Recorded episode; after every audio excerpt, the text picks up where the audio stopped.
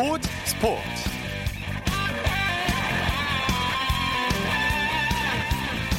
여러분 안녕하십니까? 아나운서 이창진입니다.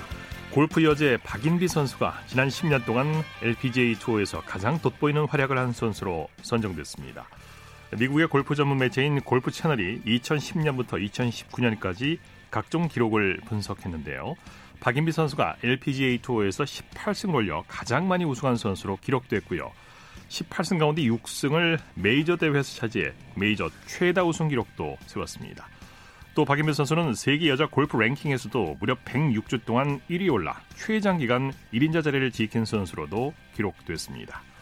한국 골프의 전설 박인비 선수, 한국 여자 골프의 자존심을 세운 것은 물론이고 지금도 세계 골프 역사를 새롭게 써내려가고 있습니다. 일요일 스포츠 버스 먼저 축구 소식으로 시작합니다. 중앙일보의 박린 기자입니다. 안녕하십니까? 네, 안녕하세요. 손흥민 선수가 빠진 토트넘이 꼴찌팀을 상대로 진땀 무승부를 거뒀네요. 네, 잉글랜드 토트넘이 프리미어리그 원정 경기에서 어, 최하위 노리치 시티와 또 2대 2로 비겼습니다. 네. 어, 뭐 말씀하신 대로 손흥민 선수가 지난 23일이었죠. 첼시와의 경기에서 퇴장을 당하면서 어, 세 경기 출장 정지 징계를 받았고요. 어, 오늘 두 번째로 결장을 했는데 네. 어, 토트넘이 간신히 비기면서 6위로 한 계단 내려앉았습니다. 예. 경기 내용은 어땠습니까? 네, 토트넘이 전반 18분에 선제골을 내줬고요. 후반 10분에 또 에릭센 선수의 프리킥으로 동점을 만들었습니다. 뭐 그런데 후반 16분에 오리의 자책골로 1대 2로 끌려갔고요. 정말 후반 막판까지 계속해서 끌려가다가 후반 38분에 또 케인 선수의 페널티킥 골로 어, 정말 꼴찌팀을 상대로 정말 가까스로 비겼습니다. 네. 손흥민 선수가 빠진 공맥이 아무래도 느껴지죠.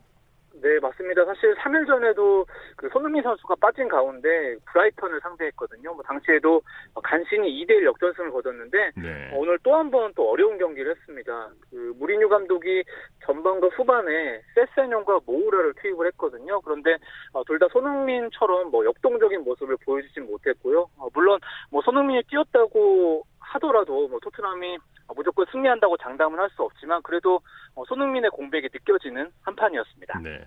손흥민 선수의 징계가 이제 한 경기 남았는데요. 복귀전은 언제 치르게 됩니까? 네, 뭐 말씀하신 대로 일단 다음 달 2일에 그 사우스앰프턴과의 프리미어리그 경기에는 어, 마지막 마지막으로 출전을 할 수가 없고요. 어, 내년 1월 5일입니다. 그 미들스브로와의 그 FA급 3라운드에서 복귀할 예정이기 때문에 뭐 그래도 퇴장으로 푹 쉰 만큼 뭐 다시 돌아오면 어, 다시 또 예전의 모습을 또 보여주길 또 팬들이 기대하고 있습니다. 네. 황희찬 선수는 잉글랜드 울버햄튼 이적설이 계속 나오고 있죠? 네, 우선 어제 독일 함부르크 지역지가 그 오스트리아 짤츠부르크 황희찬이 내년 1월에 이적료 350억 원에 또 울버햄튼 행 가능성이 있다. 또 이런 보도를 내놨고요. 네. 잉글랜드 언론들이 어, 계속해서 추가 보도를 내놓고 있습니다. 뭐 특히 네. 오늘 어, 데일리 메일 같은 경우에는 어, 독일과 스페인 팀들도 그 황희찬을 영입하기 위해서 줄을 섰기 때문에 울버햄튼이 또 험난한 경쟁을 해야 된다. 또 이런 보도를 내놓기도 했습니다. 예, 황희찬 선수의 이적 가능성은 어느 정도입니까? 네, 우선은 황희찬 선수가 올 시즌에 뭐 유럽 챔피언스 리그에서 리버풀의 판데이크를 제치고 골을 터트리면서 어, 굉장히 전 세계적으로 또 주목을 받고 있고요. 뭐 네. 실제로 네. 울버햄튼이 황희찬을 보기 위해서 뭐 수차례 스카우트를 파견을 했다고 합니다. 어, 다만 그 짤츠부르크가 최근에 그 공격수 미나미노가 리버풀로 이적을 했고요. 네. 홀란드도 떠날 가능성이 있거든요. 그렇기 때문에 일단 그 홀란드의 이적 그 여부에 따라서 황희찬 선수가 뭐 당장 이번 겨울에 갈 수도 있고요. 아니면은 그 한 템포 쉬고 또 여름에 이적할 가능성도 있습니다. 네. 잉글랜드 뉴캐슬 기성용 선수는 또 결장했네요. 네, 오늘 에버턴과의 경기에서 어, 출전 명단에서 아예 제외가 됐습니다. 예. 어, 팀도 1대1로 졌고요. 어, 사실 올 시즌 뉴캐슬에서 그 주전 경쟁에서 완전히 밀린 상황이라서 그 올 겨울에는 그 전 소속팀이었죠. 그 스코틀랜드 셀틱 이적설도 돌고 있는 상황이거든요. 일단은 예. 올 겨울에는 팀을 떠날 것이 거의 확실시 되고 있고요. 다만 뭐 유럽에 잔류할지 아니면 아시아로 선회할지는 어, 좀더 지켜봐야 될 것 같습니다. 네. 잉글랜드 프로축구에서는 또 한 명의 감독이 경질됐다고요. 네, 그 웨스트햄이 오늘 레스터 시티에 패하면서 17위까지 떨어졌고요. 어, 경기 후에 어, 페예그리니 감독이 전격 경질이 됐습니다. 사실 이 감독이 지난 5월에 팀을 맡아서 지난 시즌에는 팀을 10위로 이끌었거든요. 그런데 최근에 성적이 계속 좋지 못하면서 결국에는 중도 하차하게 됐습니다. 네. 프리미어리그에서 지금 감독 경질이라는 칼바람이 불고 있어요. 네, 뭐 최근 5주 사이에 벌써 다섯 명의 감독이 해고 통보를 받았거든요. 네. 어, 지난달에는 소승, 손흥민의 스승이죠. 토트넘의 어, 포체티노 감독이 경질됐고요. 그리고 아스널의 에메리 감독도 잘렸습니다. 네. 어, 그리고 이번 달 들어서 와퍼드의 키케 감독, 또 에버튼의 실바 감독에 이어서 또 오늘 페예그리니 감독까지 해임되면서 뭐 정말 그 말씀하신 대로 정말 칼바람이 몰아치고 있습니다. 네. 신태영 감독이 이제 인도네시아 대표팀을 맡게 됐는데 계약을 마치고 입국했다고요? 네, 어제 자카르타에서 사인을 했고요. 내년부터 4년 동안 또 인도네시아 국가대표팀과 또 23세 이하, 또 20세 이하 대표팀을 모두 이끌게 됐습니다. 네. 어, 지난달에 그 인도네시아 축구협회장이 어, 적극적으로 나서서 좀 본인이 결심을 굳혔다고 했고요. 오늘 일시 귀국했다가 그 내년 1월 5일에 다시 출국을 합니다. 네, 이 세 팀을 만든다는 거참 어려운 일인데 신태용 감독은 어떤 각오를 밝혔습니까? 네, 아무래도 말씀하신 대로 세 팀을 이끌기 굉장히 좀 어려운 일이긴 한데요. 네. 어쨌든 신태용 감독이 뭐 A 대표팀 같은 경우에는 그 월드컵 2차 예선에서 오전 전패라서 좀 부족한 점도 많이 느꼈지만 그래도 어, 쉽게 무너지지 않는 팀으로 만들겠다 또 이런 각오를 밝혔고요.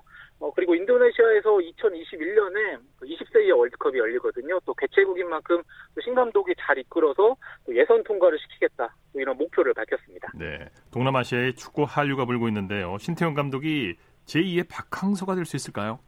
네, 뭐 정말 축구 한류라는 말이 정확할 것 같습니다. 뭐 박항서 감독이 2년 전에 베트남을 맡아서 성공 신화를 쓰고 있고요. 그 영향으로 이번에 어, 신 감독이 그 인도네시아까지 맡게 됐는데 일단 네. 뭐 인도네시아의 그 체력을 좀 강화하고 또 맞춤형 전술이 통할지가 좀 관건일 것 같고요. 그리고 어, 내년 6월에 또 인도네시아와 베트남이 월드컵 예선에서 맞붙거든요. 그렇기 때문에 또 한국인의 감독 그 맞대결도 또 기대가 되고 또, 또 하나의 또 재밌는 관전 포인트일 것 같습니다. 네. 황선홍 감독은 프로축구 대전을 인수한 하나금융을 맡게 됐죠? 네, 맞습니다. 그 2부 리그 K리그 2 대전 시티즌이 최근에 한양금융그룹에 인수가 됐고요. 어, 내년 1월 4일에 창단식을 갖기로 했거든요. 근데 말씀하신 대로 일단 새 감독에 황선홍 감독이 오르기로 했습니다. 네. 어, 뭐황 감독은 뭐 부산, 포항, 그 서울을 이끌면서 어, 지도력을 뽐냈었는데 어, 잠시 휴식을 취하다가 어, 다시 현장으로 돌아오게 됐습니다. 내년에는 2002년 월드컵 영웅들의 지략 대결이 불만하겠네요. 네 맞습니다. 뭐 최근에 그 주중이었죠. 그 김남일이 어, K리그 1 성남 지휘봉을 잡았고요. 네 그리고 그 이탈리아 16강전의 동점골 주인공이죠 설기현이 어, K리그 2 경남 감독에 부임을 했습니다. 어, 여기에 황선홍 감독도 가세했고요. 어, 기존의 최용수 서울 감독 그리고 유상철 인천 감독까지 총 5명이 이번에 또 감독 지략 대결을 펼치게 됐고 특히 또 1, 2부로 나뉘긴 했지만 또 FA컵 대진에 따라서는 또 양감 이런 감독들이 또 맞대결을 펼칠 가능성도 있습니다. 네, 소식 고맙습니다. 네, 감사합니다. 축구 소식 중앙일보의 박린 기자와 함께했습니다.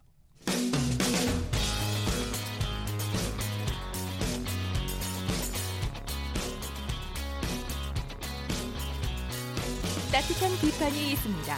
냉철한 분석이 있습니다. 스포츠 스포츠. 이어서 배구 소식 살펴보겠습니다. 스포츠 통화의 강산 기자입니다. 안녕하십니까? 여보세요? 강산 기자 안녕하십니까? 네, 전화 연결 상태가 지금 고르질 못했습니다. 스포츠 단신 전해드리겠습니다. 남자 실업 핸드볼 최강 두산이 코리아리그 정규리그 29연승을 달렸습니다. 윤경신 감독이 이끄는 두산은 오늘 청주에서 열린 SK 핸드볼 코리아리그 인천 도시공사와의 경기에서 34대 22로 크게 이겼습니다. 개막 후 8전 전승을 기록한 두산은 지난 시즌 정규리그 20전 전승 등 최근 정규리그 29연승 행진을 이어갔습니다. 두산은 또 2017년 2월 SK에 패한 이후 정규리그에서 39경기 연속 무패를 기록 중이기도 합니다. 자, 배구 소식 살펴보겠습니다. 다시 연결합니다. 스포츠 동아의 강산 기자입니다. 안녕하세요. 네, 안녕하세요. 네, KB손해보험이 선두를 잡고 꼴찌 탈출에 성공했네요. 네, 오늘 의정부에서 열린 경기에서 KB손해보험이 선두 대한항공을 세트스코어 3대 1로 꺾고 승점 18점이 되면서 꼴찌에서 벗어났습니다. 네, KB손해보험 국내 선수 조직력이 아주 좋았죠? 네, 오늘 외국인 선수 없이 치른 경기였음에도 불구하고 국내 선수들이 똘똘 뭉쳐서 승리를 일궈냈는데요. 네. 김학민 선수와 김정호, 정동근 선수의 삼각편대가 원활하게 돌아가면서 승리를 이끌 수 있었습니다. 네, 김학민 선수가 해결사 역할을 톡톡히 했죠? 그렇습니다. 참 김학민 선수의 존재가 KB 손해보험 입장에선 천군만마와도 같은데요. 오늘도 22득점, 공격 성공률 58.33%를 기록하면서 지난 라운드에 이어서 이번에도 친정팀 격파에 선봉에 섰습니다. 네, 정동근 선수의 활약도 빼놓을 수 없겠죠.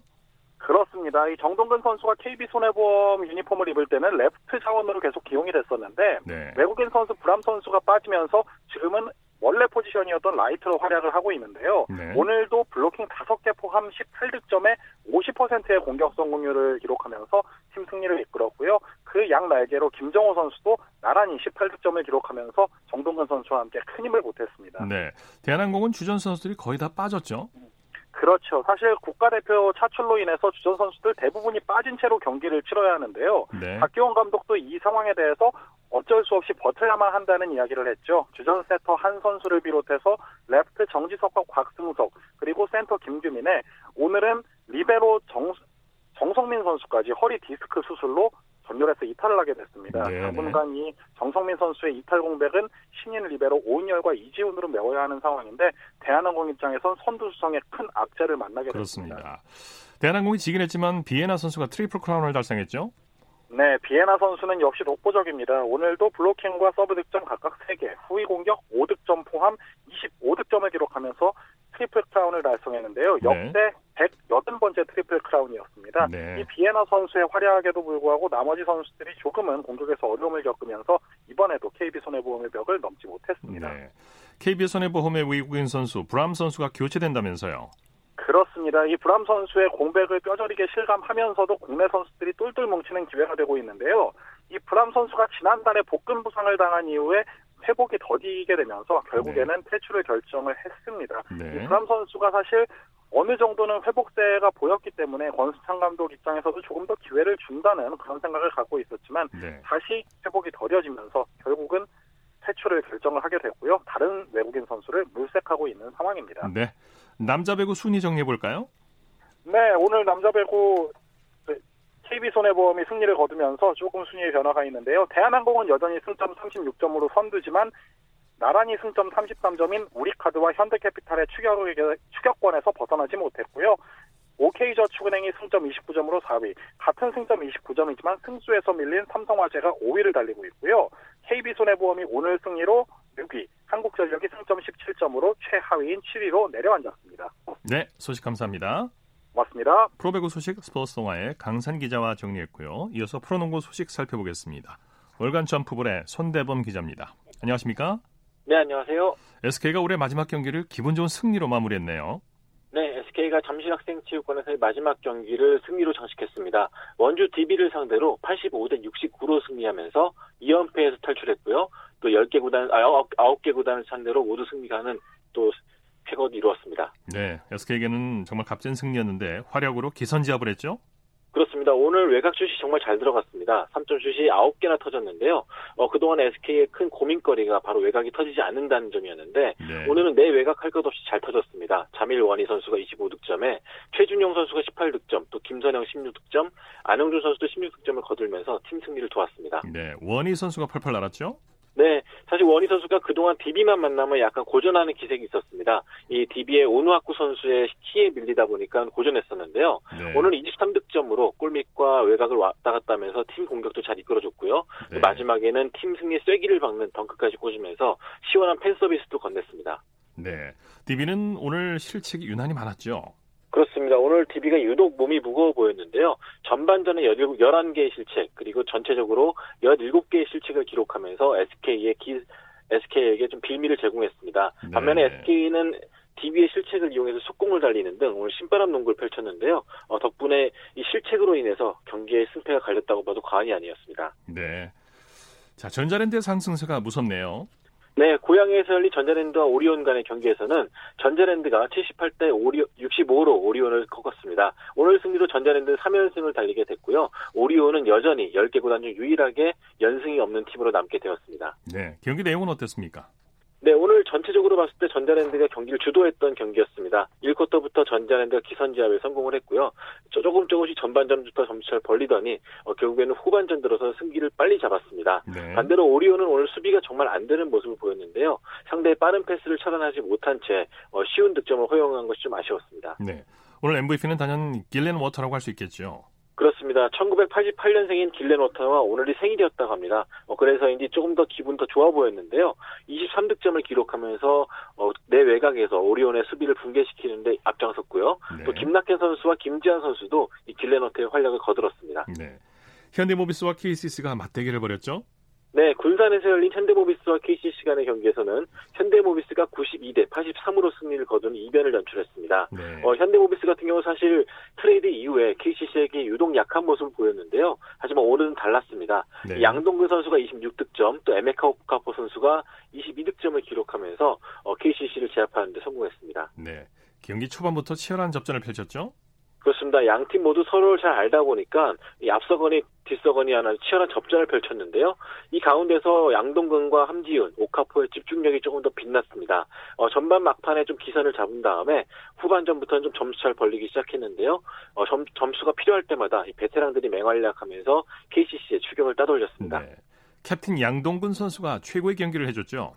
그렇습니다. 오늘 경기만 본다면 사실 내일 모레 마흔이라는 것이 믿기지 않을 정도의 엄청난 활약을 보여줬는데요.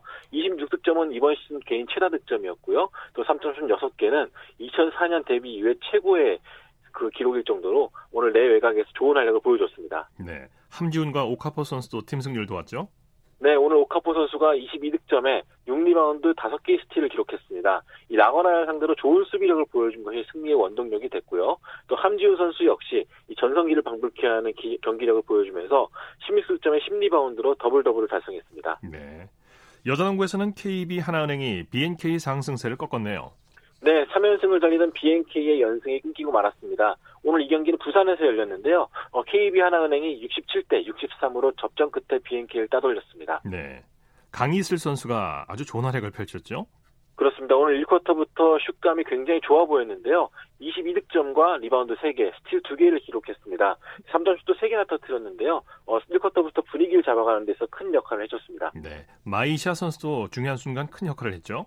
네, 오늘 20득점에 8리바운드를 기록했습니다. 어, 사실 1쿼터부터 점수차를 벌리는데 큰 역할을 해줬고요. 또 승부처에서 경기에 쐐기를 박는 골밑 득점까지 올려주면서 어, BNK의 추격을 따돌린 데 성공했습니다. 네, 강계리 선수가 안혜지 선수를 잘 막았죠? 네, 오늘 승부는 여기서 갈렸다가 해도 과언이 아니었습니다. 이 BNK의 상승세는 역시 안혜지 선수를 빼놓을 수가 없는데 이 강계리 선수가 투입되어서 안혜지 선수의 움직임을 막은 덕분에 BNK가 굉장히 어렵게 공격을 풀어갔거든요. 네. 오늘 강계리 선수가 뭐 기록에서는 크게 돋보이지 않았지만 결정적인 가로채기를 포함해서 경기 내내 활력소 같은 역할을 해줬습니다. 네. 미프로농구 NBA에서는 삼형제가 같은 코트에서 경기하는 진풍경이 펼쳐졌다고 하면서요. 네, 그렇습니다. 70년이 넘는 NBA 긴 역사에서 별일이 다 있었지만 네. 오늘 같은 일은 처음이었습니다. 바로 인디애나 페이서스의 저스틴 할러데이, 애런 할러데이, 그리고 뉴올리언스 펠리컨스의 즈루 할러데이 삼형제가 동시에 코트를 밟은 일인데요. 네. NBA 역사상 처음 있는 일이었습니다. 아, 1쿼터에 이 즈루 할러데이와 애런 할러데이가 선발로 나왔고요. 또 저스틴 할러데이가 경기를 교체 선수로 나오면서 1쿼터에 역사적인 장면이 연출되고 말았습니다. 전 스포츠 경기를 통해서 아마 최초가 아닐까 싶기도 하고요. 그렇습니다. 삼형제가 이렇게 동시에 주력 선수로 나온 것은 최초가 아닌가 싶은데요. 네. 어, 경기에서는 하지만 뉴올리언스가 120대 98로 승리를 거두면서 동생이 아 형이 아 마트 형이 승리를 거두었습니다. 네네. 자 소식 감사합니다. 고맙습니다. 프로농구 소식 월가 점프볼의 손대범 기자와 정리했습니다. 쳤다 하면 홈런이고 슛 골이고 각본 없는 한편의 드라마 그것이 바로 그것이 바로 손에 잡힌 우승 트로피 목에 걸린 그 배달. 너와 내가 하나 되는 그것이 바로 그것이 바로 그것이 바로 꿈꾸던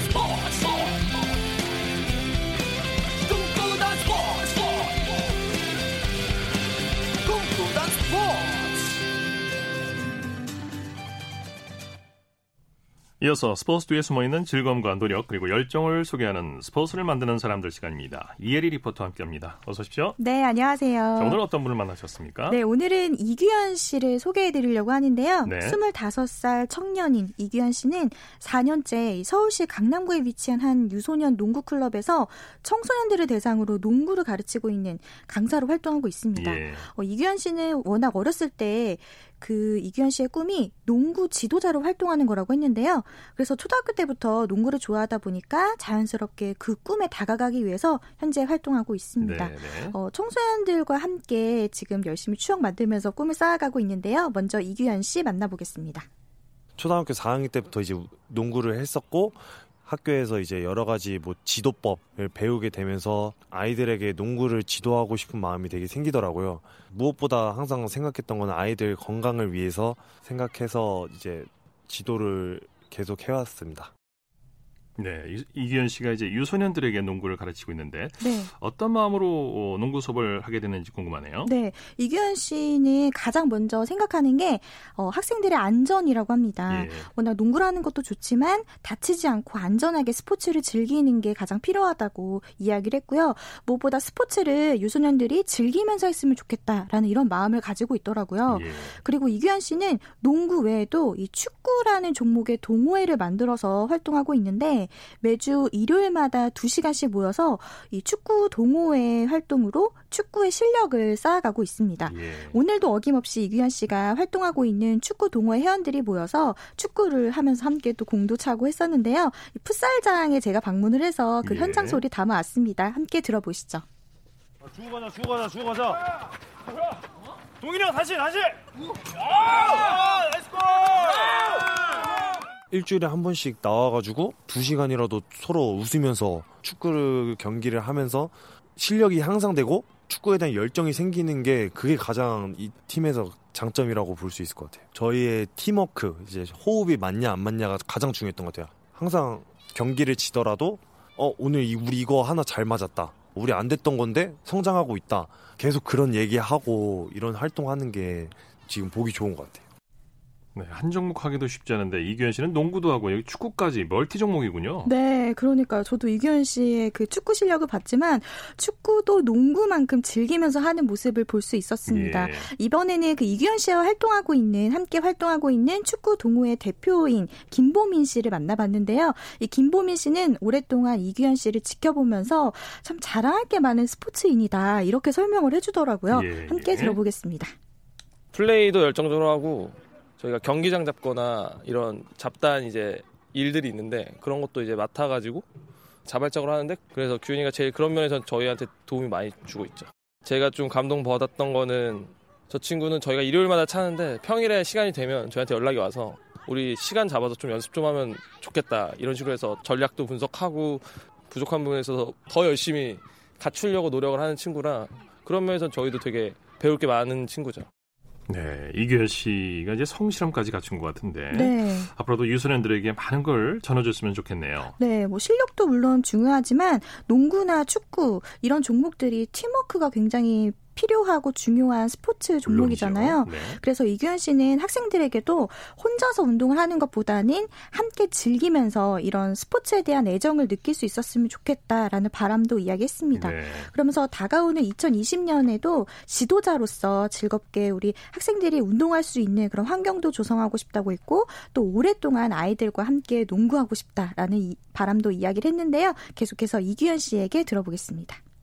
항상 그 운동을 즐겨하는 모습을 많이 보여주려고 노력하고 있어요. 새로운 스포츠를 배우면서 이 운동을 배우는 것만 아니고 인내심 그리고 이제 다음에는 더 어떻게 해봐야지 이런 생각을 더 많이 갖게 되었고 농구를 지도하고는 있지만 이규현 하면은 농구 종목만 아니고 다른 종목도 뭐 배우는 건 아니지만 이렇게 축구 같은 경우는 이제 일주일에 한 번씩 동호회 활동을 하면서 농구뿐만 아니라 축구도 잘하고 다른 운동도 잘하겠지 이런 생각도 들게 만들고 싶어요. 네. 네. 오늘은 유소년들을 대상으로 농구를 가르쳐 주고 있는 이규현 씨 만나봤는데요. 사실 체, 생활 체육 부분도 굉장히 스포츠에서 중요한 부분이잖아요. 네. 그래서 이규현 씨가 앞으로도 이렇게 본인이 느낀 그런 스포츠의 즐거움을 많은 사람들에게도 느끼게 해줄 수 있도록 그런 역할을 해주시길 바라겠습니다. 네. 스포츠를 만드는 사람들 이혜리 리포터와 함께했습니다. 수고했습니다. 네, 고맙습니다.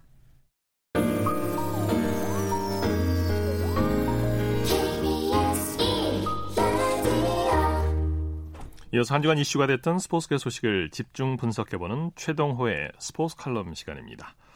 2019년도 이제 이틀밖에 남지 않았는데 올해는 유난히 스포츠 행사가 많았고요. 스포츠계의 사건 사고도 많은 한 해였습니다. 스포츠 평론가 최동원 씨와 함께 오늘은 올 한해 스포츠계를 정리해 보도록 하겠습니다. 안녕하십니까? 예, 안녕하세요. 자, 올해 마지막 시간인데요. 오늘은 2019년 예. 스포츠 10대 뉴스를 준비하셨다고요? 예, 그렇습니다. 벌써 한 해가 다 가고 있죠. 네. 어, 2019년 한 해를 마감하는 의미로 자 오늘은 이 스포츠를 통해서 2019년을 한번 정리를 한번 해보겠습니다. 그러, 음. 그래서 이 스포츠 10대 뉴스를 선정해봤습니다. 예. 자올 한해 가장 뜨거웠던 스포츠 뉴스는 뭘까 궁금한데요. 어 지난달에 이 한국 갤럽이 올 한 해 가장 뛰어난 활약을 펼친 스포츠 선수를 조사했거든요. 네. 여기에서 이제 응답자의 82.0%가 손흥민 선수를 지목을 했습니다. 아, 네. 압도적이죠. 네, 그러니까 이 현재 한국 최고의 스포츠 스타가 누구냐라고 물을 때 이제 손흥민이라고 대답하면은 맞는다는 의미고요. 예. 어, 차범근 전 감독이 갖고 있던 한국 선수 유럽 리그 이 최다골이 121골이었는데 이제 손흥민 선수가 11월 7일에 두 골을 터뜨리면서 123골로 유럽 리그 최다골 신기록을 새로 세우기도 했고 예. 현재 126골 기록 중이고요. 이제 첼시전에서 나타났 어, 보여줬던 70m 폭풍 드리블 이 네. 골도 2019년 명장면 중에 하나라고 할 수가 있겠죠. 이건 뭐 축구사에 빛나는 역사적인 장면이죠. 네. 예, 그렇죠. 두 번째는 역시 류현진 선수일 텐데요. 류현진 선수 올 한해 정말 대단했죠. 어, 예, 대단했죠. 올해 14승 5패 기록했고요. 평균 자책점 2.32로 메이저리그 평균 자책점 1위를 기록하기도 했습니다. 네. 우리 선수로는 메이저리그 올스타전에서 최초로 이 선발 등판하는 기록을 남기기도 했고요. 5월 8일에 아 이날 저는 진짜 어, 아직도 기억이 생생한데 이 애틀란타 브레이브스를 상대로 해서 완봉승을 거두기도 예. 했었죠. 자 이렇게 이제 활약을 보여주면서 이 류현진 선수가 어, 토론토 블루제이스하고 4년간 8천만 달러에 계약했는데 이 토론토 블루제이스가 속한 아메리칸 동부 지구에 탬파베이가 있거든요. 네. 이 탬파베이엔 또 이 최지만 선수가 있죠. 자 그래서 어, 내년에는 류현진 최지만 선수의 대결 여기에 또 인터리그 할 때 텍사스가 있는데 텍사스의 추신수 선수가 있잖아요. 네. 이 때문에 추신수 류, 류현진의 대결이 어, 이 내년에는 어, 이 팬들이 기다리는 이 장면이 될 것 같기도 합니다. 네, 아주 재밌는 볼거리가 될 것 같습니다. 예. 박항서 감독도 빼놓을 수 없겠죠. 올해 뭐 박항서 매직이 이어졌지 않습니까? 어, 예, 그렇습니다. 이, 이 박항서 감독 지난해에 이어서 올해도 이 베테랑 국민의 소원을 다 들어줬거든요. 네. 뭐 올해는 이 동남아시안 게임에서 우승하면서 이 베트남 축구가 어, 동남아시아 최강임을 다시 한번 확인시켜줬고요. 어, 박항서 감독이 놀라운 게 취임 이후에 단 한 번도 동남아시아 팀에게는 패한 적이 없습니다. 네. 아, 이 그리고 어, 박항서 감독이 이어서 이제 네 번째 뉴스 뉴스 역시 이제 축구로 선정을 했는데 지난 6월에 우리가 20세 이하 월드컵 때문에 모두 행복했죠. 그렇죠. 예, 우리 대표팀이 준우승을 차지했거든요.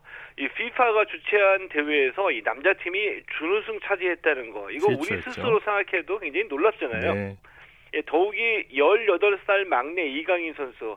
그 애국가 부를 때 형들 보고 어, 더 크게 애국가 부르라고 혼내키기도 했던 이 이강인 선수가 최우수 선수상 이 골든볼을 수상했었죠. 네. 이강인 선수 U20 월드컵을 통해서 그 나이 또래 선수 중에서는 세계적인 선수로 주목을 받는 이런 계기가 된 대회이기도 했습니다. 그렇죠. 자, 다섯 예. 번째로 여자 골프 LPGA 석권을 꼽으셨는데 올해도 한국 여자 골프 대단했죠? 어, 예, 대단했죠. 이 LPG 투어에서 올해도 대회가 모두 33개 대회가 열렸거든요. 자, 이 중에서 우리 선수들이 15개 대회를 우승했습니다. 네. 절반 가까이 우리 선수들이 LPG 대회를 휩쓴 거죠. 네. 어, 여기에 또 이 세계 랭킹 1위 고진영 선수 3관왕에 올랐고요. 이정은 선수가 신인상을 수상을 했는데 자 올해도 역시 LPG 투어는 이 한국 선수들이 지배했다 이렇게 얘기해도 전혀 틀린 말이 아닙니다. 네, 좋은 소식만 있었던 건 아니죠. 올 초에는 스포츠 미투 그리고 팀킴 사유화가 국민들의 분노를 자아냈었죠. 어, 예, 그랬죠. 여섯 번째로 스포츠 미투하고 일곱 번째로 팀킴 사유화를 선정했는데 네. 이 지난해 말과 올해 초에 아직도 올림픽에서 금메달 딴 선수가 맞으면서 운동하느냐 우리 모두가 분노했었습니다. 네. 더군다나 이 성폭행까지 폭로했던 아, 쇼트트랙 여성 선수도 있었고요. 어, 또 이 평창 동계 올림픽에서 이 컬링 열풍을 일으켰던 팀킴이 지도자에 의해서 사유화됐고요. 네. 그래서 인권 침해를 받았다는 사실이 공개가 됐습니다. 네. 아, 현재 이 쇼트트랙 가해자 이 조재범 코치 상습 폭행 혐의로 1년 6개월 선고받고 복역 중이고요. 이 성폭행 혐의와 관련해서는 현재 재판이 진행 중입니다. 이 팀킴을 사유화했던 이 김경두 전 대한컬링연맹 회장 직무대행하고 장반석 감독은 예, 업무상 횡령과 사기 등의 혐의로 아, 지금 이 재판이 진행 중에 있습니다. 네. 올해 국내에서 열린 대회 중에는 광주 세계 수영 선수권 대회도 기억이 나고요. 또 예. 평양에서 열렸던 무관중 무중계 월드컵 예선전도 빼놓을 수 없겠죠. 어, 예, 지난 7월에 예, 광주에서 세계 수영 선수권 대회가 열렸었죠. 네. 여기에서 김수지 선수가 한국 다이빙 사상 최초로 세계 선수권 대회 메달을 따냈고요. 네. 어, 그리고 또 10월에 평양에서 열렸던 월드컵 2차 예선 평양 원정 경기 남북 대결 무관중 무중계 경기로 치러졌습니다. 깜짝 놀랐죠, 네. 우리 모두가. 북한이 얼마나 국제 규범하고 상식에서 동떨어져 있는지 여실히 보여준 경기였다라고 보고요. 네. 이 마지막 열 번째로 이 두산의 프로야구 역전 통합 우승도 빼놓을 수가 없겠는데 아홉 경기 차를 뒤집고 시즌 마지막 경기에서 두산과 SK가 88승 1무 55패 동률을 이뤘는데 상대 전적에서 두산이 앞서서 역전 우승 차지했습니다. 네. 한국 시리즈에 올라가서 또 예상치 못했죠. 이 키움에 4연승을 거두고 극적인 네. 역전 통합 우승을 차지했습니다. 이것도 정말 볼거리였죠. 네. 예, 그랬죠. 네. 자, 어, 오늘 말씀 감사드리고요. 올 한 해 날카로운 예. 분석과 평가, 아, 좋은 말씀 정말 감사드립니다. 예, 새해 복 많이 받으십시오. 새해 복 많이 받으십시오. 예. 최동원의 스포츠 칼럼, 지금까지 스포츠 평론가 최동원 씨였고요. 이어서 우리나라 스포츠 각 종목의 발전 과정을 살펴보는 스포츠 기록실 시간입니다.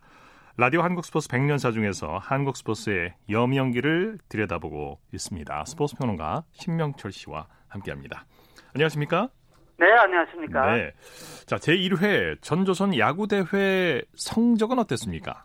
네, 중학단은 배제고보가, 예, 이때는 이제 중학교, 고등학교 합쳐서 있는 학제 아니겠습니까? 네. 예, 배제고보가 결승해서 경신학교를 그한 어, 이제 일제강점기 때도 그랬습니다만 해방 이후에도 경신학교는 축구를 잘하는 학교로 알려져 있지 않습니까? 네. 차범근 전 축구 대표팀 감독이 나온 학교인데, 아, 네. 예, 이 1920년대 때 이때는 경신학교가 야구도 꽤 했습니다. 네. 예, 축구뿐만 아니라 예, 4대 1로 물리치고 우승을 차지했고요. 어, 지력단은 결승에서 배제구락부가 경신구락부를 이후 패권을 차지했는데 아쉽게도 이건 스코어가 지금 확인이 되지 않고 있고요. 예. 첫 전조선 야구대에서 중학단과 실업단을 모두 제패한 배제는 야구의 강으로 떠올랐습니다. 예. 자, 그런데 대회를 앞두고 요즘 시각에서는 이해하기 어려운 의견 대립이 있었다면서요? 어떤 내용입니까? 네네. 경기를 보러 오는 이들에게, 그러니까 관중들에게 입장료를 받느냐 마느냐를 놓고는 의견이 엇갈렸다고 해요. 아마도 제 생각에는 이때쯤이면 당시 체육인들이 그 아주 강력한 그 아마추어리즘에 대한 생각이 있지 않았나 네. 네, 그런 생각을 합니다. 왜냐하면 대부분의 조선체육회 이사들과 특히 학교 관계자들은 입장료를 받아서는 안 된다 아주 강력하게 주장을 했다고 그래요. 네. 예, 그런데 결국 체육회 유지 운영을 기부에만 의존할 수 없다는 이 조선체육회 회계 책임자 그리고 조선체육회 총무의 정말 또 다른 강력한 주장이 받아들여져서 어, 어른은 10전, 어린이는 5전을 받았다고 그러네 입장료로. 네. 근데 막상 대회를 열고 보니까 입장료를 내고 들어오는 관중들이 예상보다 훨씬 많아서 대회 수입이 200원 정도에 이르렀다고 합니다. 네. 대회가 예상외로 문제없이 잘 진행됐다면서요? 네, 그렇습니다. 1909년 첫 번째 도쿄 유학생 야구단 고국 방문 경기 이래 여러 차례 유학생 팀과 경기를 치러본 데다가 서울에 살고 있었던 일본인 팀과 경기를 또 치르기도 했고 해서 경기 운영 경험이 이미 1920년대쯤 되면 꽤 많았습니다. 그래서 별탈 없이 첫 대회는 성공적으로 치러졌고요.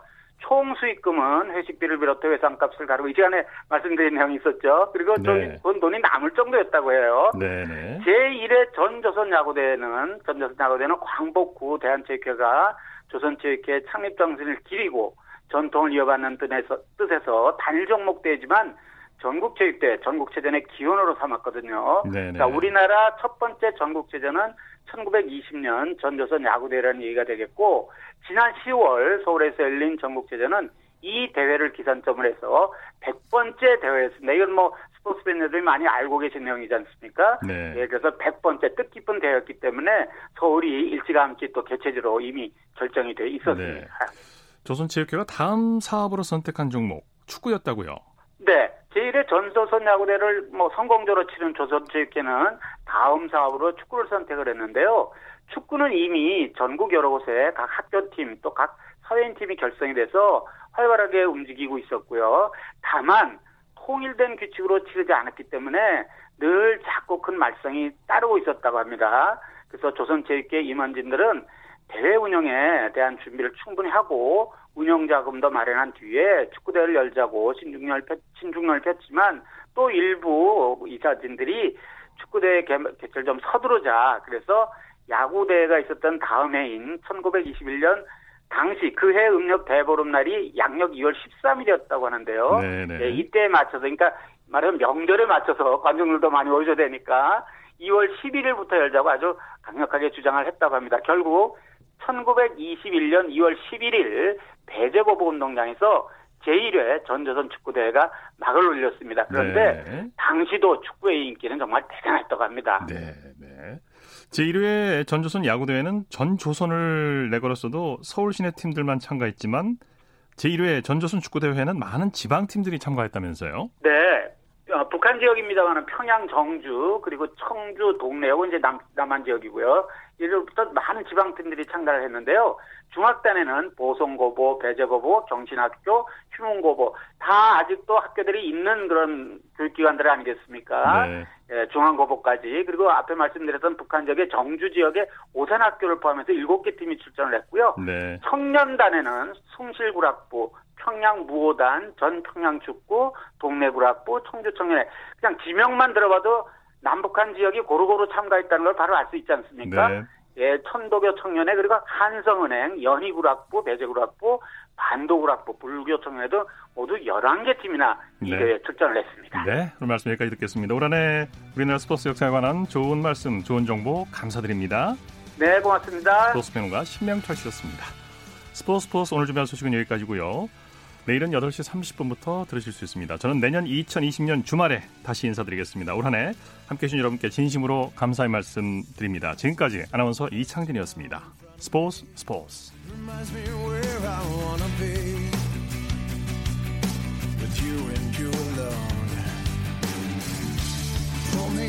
like you were made for me. I'm losing faith.